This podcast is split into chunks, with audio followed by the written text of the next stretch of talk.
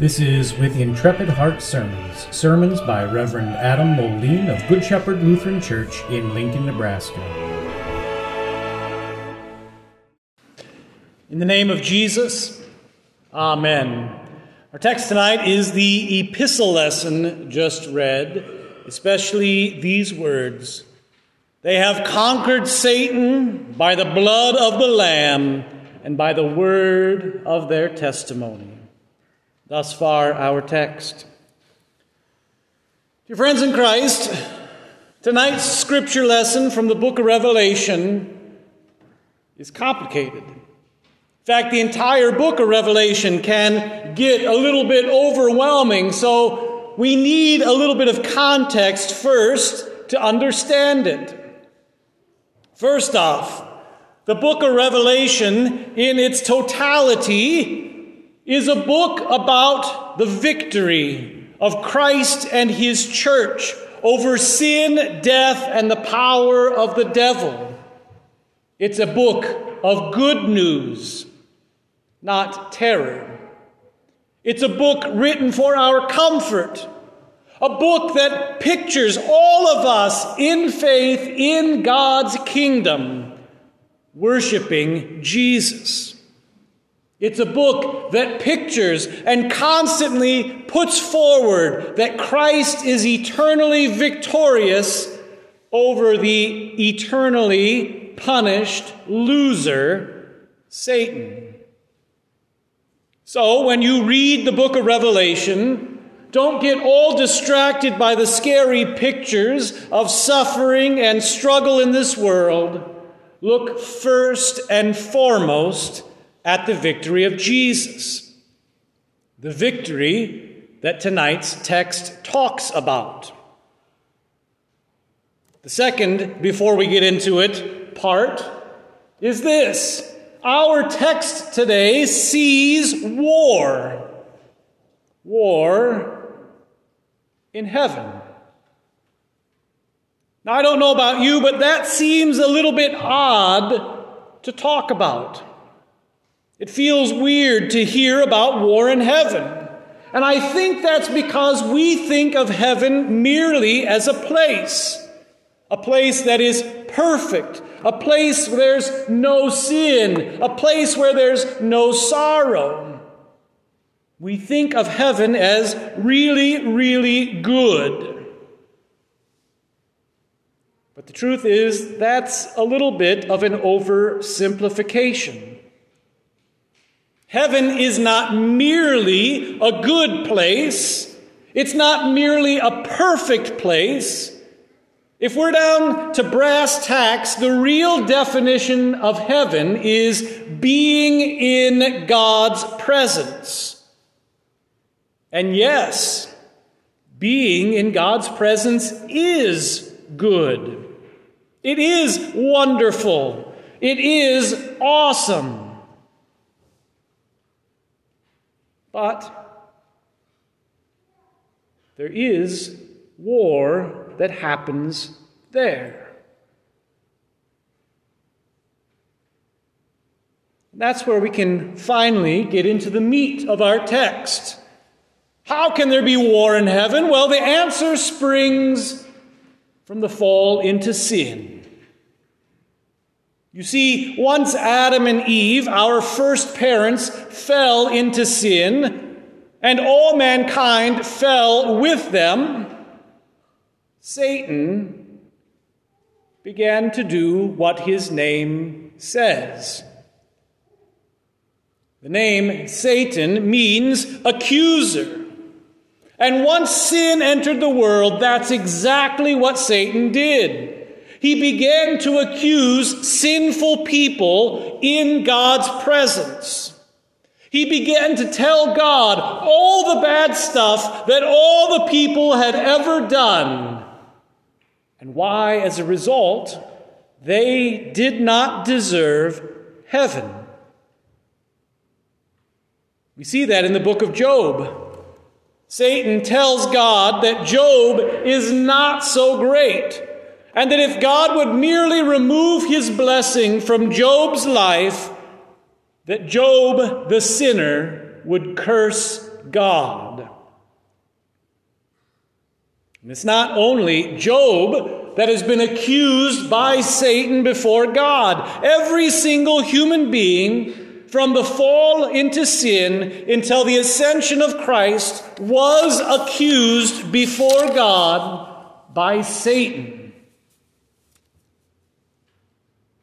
And the worst part of it is that when Satan was accusing before God, he was telling the truth.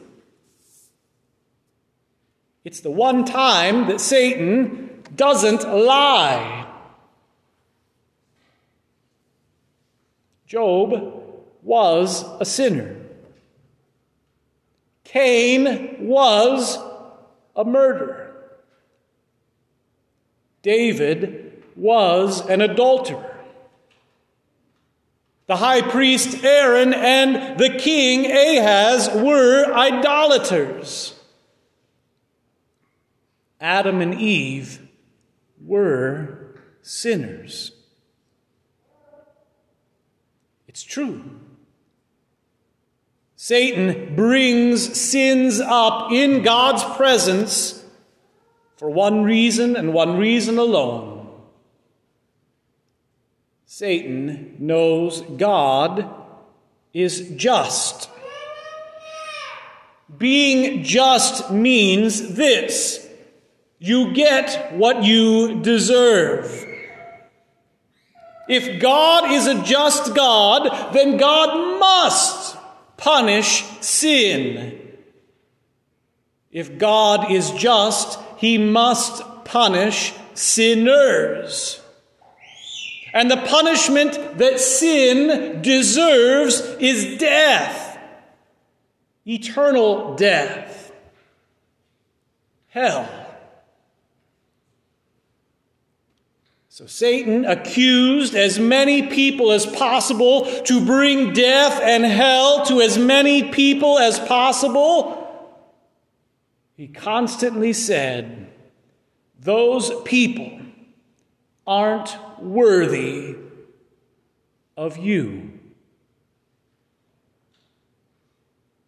And it was true.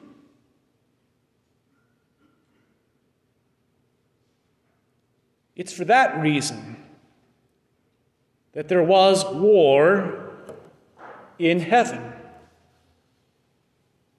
Michael and his angels fought against Satan and his fallen demons. And it seems like this should be kind of terrifying, right? But do you notice who began this battle?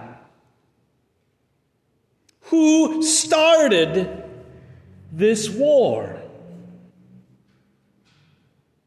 It was Michael, who we remember tonight.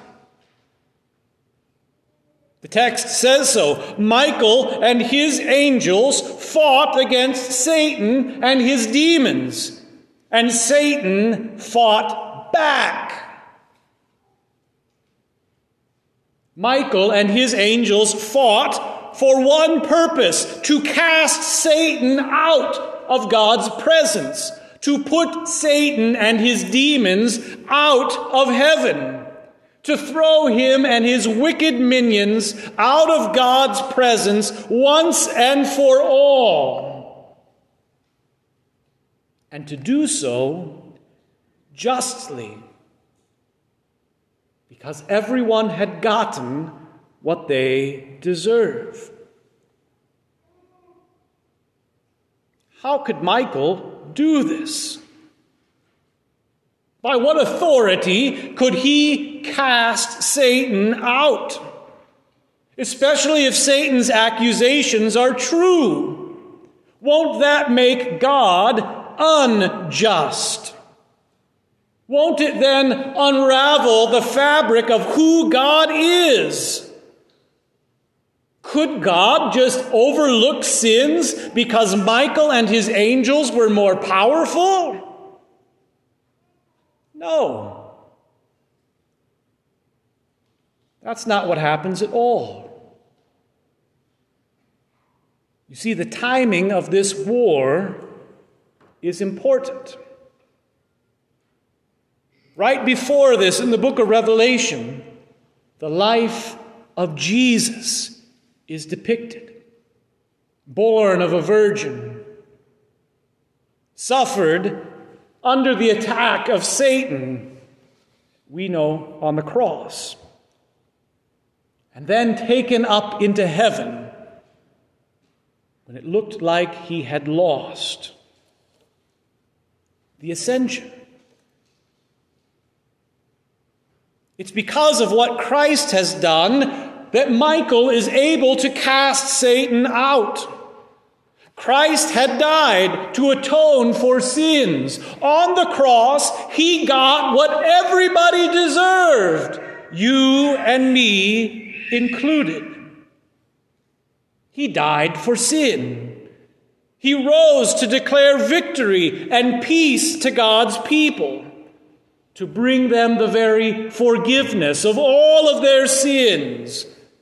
He ascended to the right hand of God the Father Almighty. You say those words every week. And what does Jesus do at God's right hand? When an accusation is brought, Jesus speaks. That's a sin I died for. That's a sin I paid the penalty for. That sinner is worthy because of me.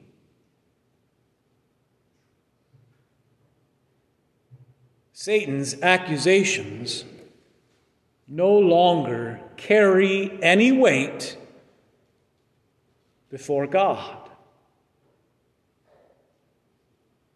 And not only does Jesus intercede for you, not only is he the lawyer who defends you in God's court, he also kicks Satan out from God's presence. Saint Michael and the angels drive them from before God. And thereby, Satan no longer accuses you before God.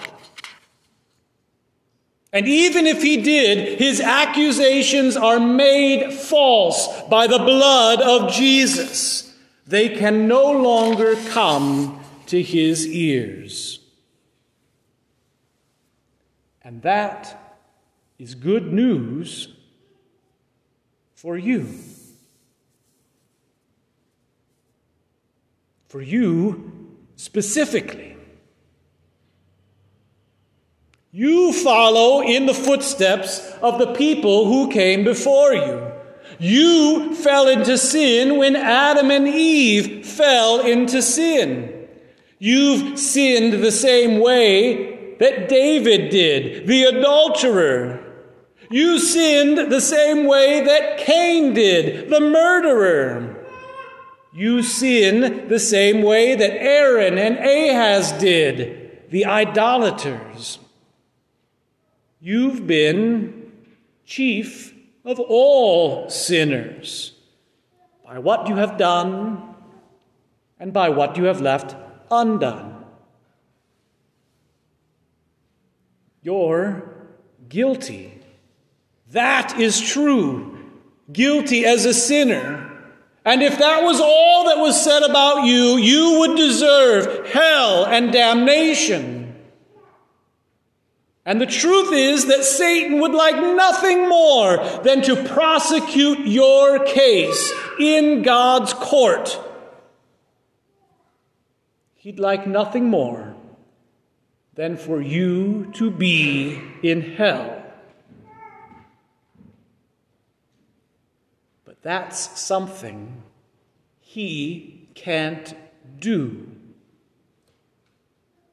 He, Satan, lost the battle. He, Satan, has been cast out of heaven.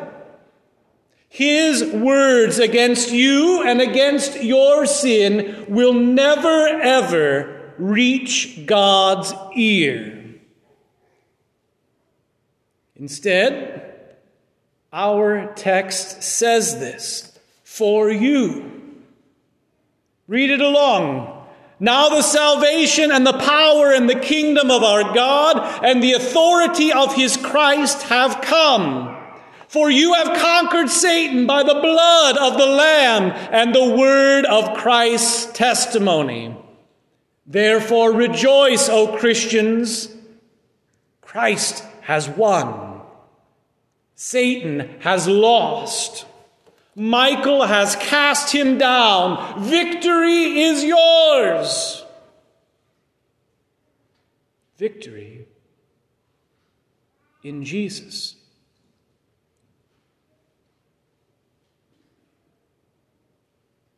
There's one more thing our text says. Did you catch it at the end of the epistle? It says this Woe to you, O earth and sea, for the devil has come down to you in great wrath, because he knows his time is short. That's right.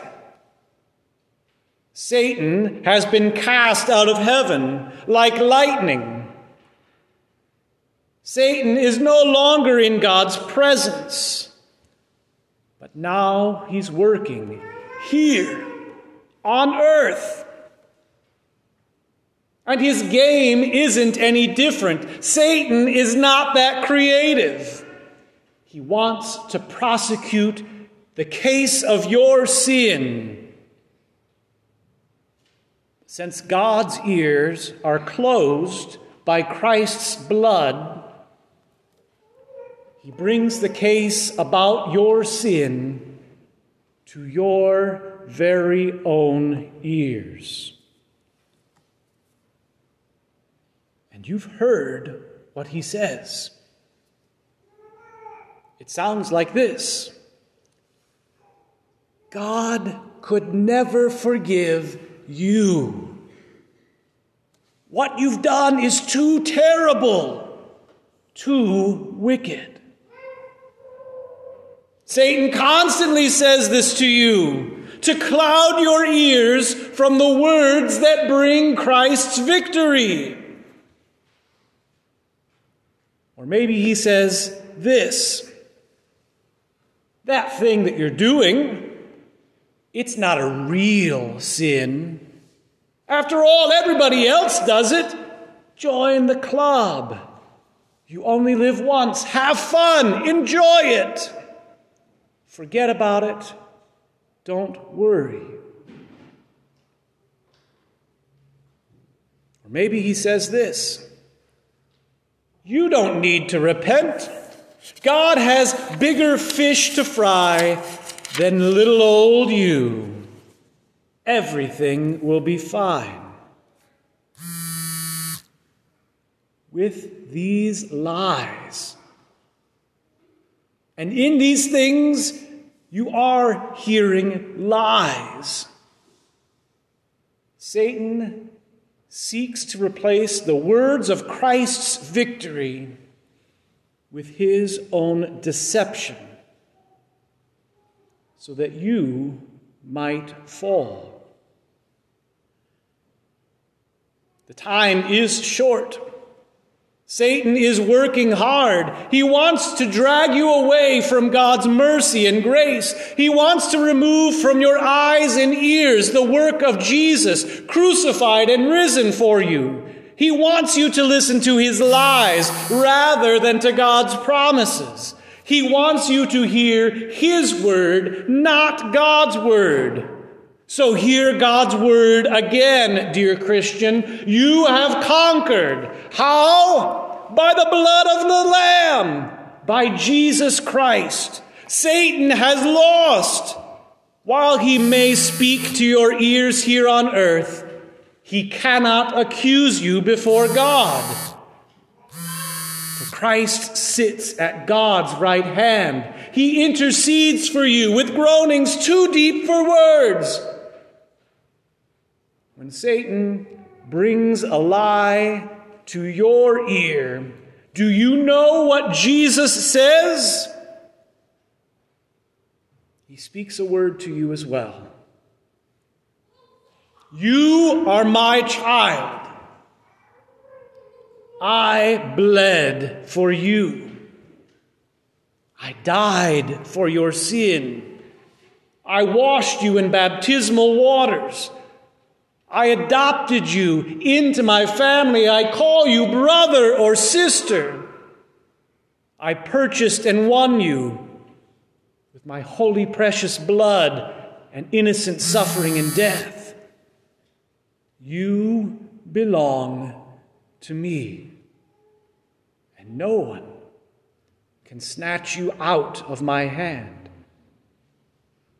Jesus speaks to you and says, Take and eat my body and blood for your forgiveness, life, and salvation. Jesus speaks to you, and his word brings you exactly what it promises his victory, his forgiveness.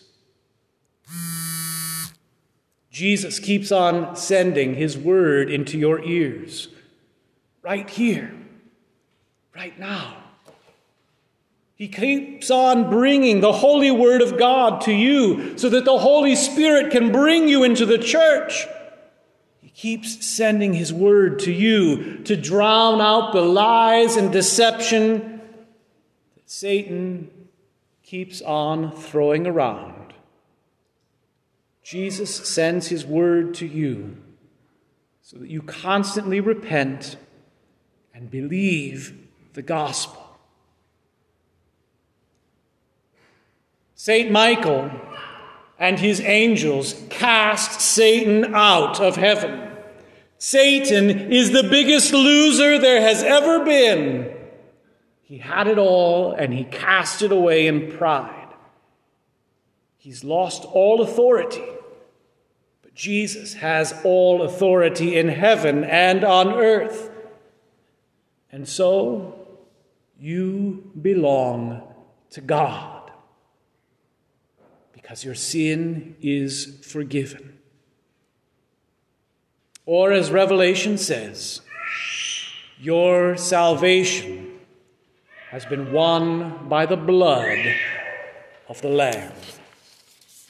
That word is the truth. In the name of Jesus, Amen.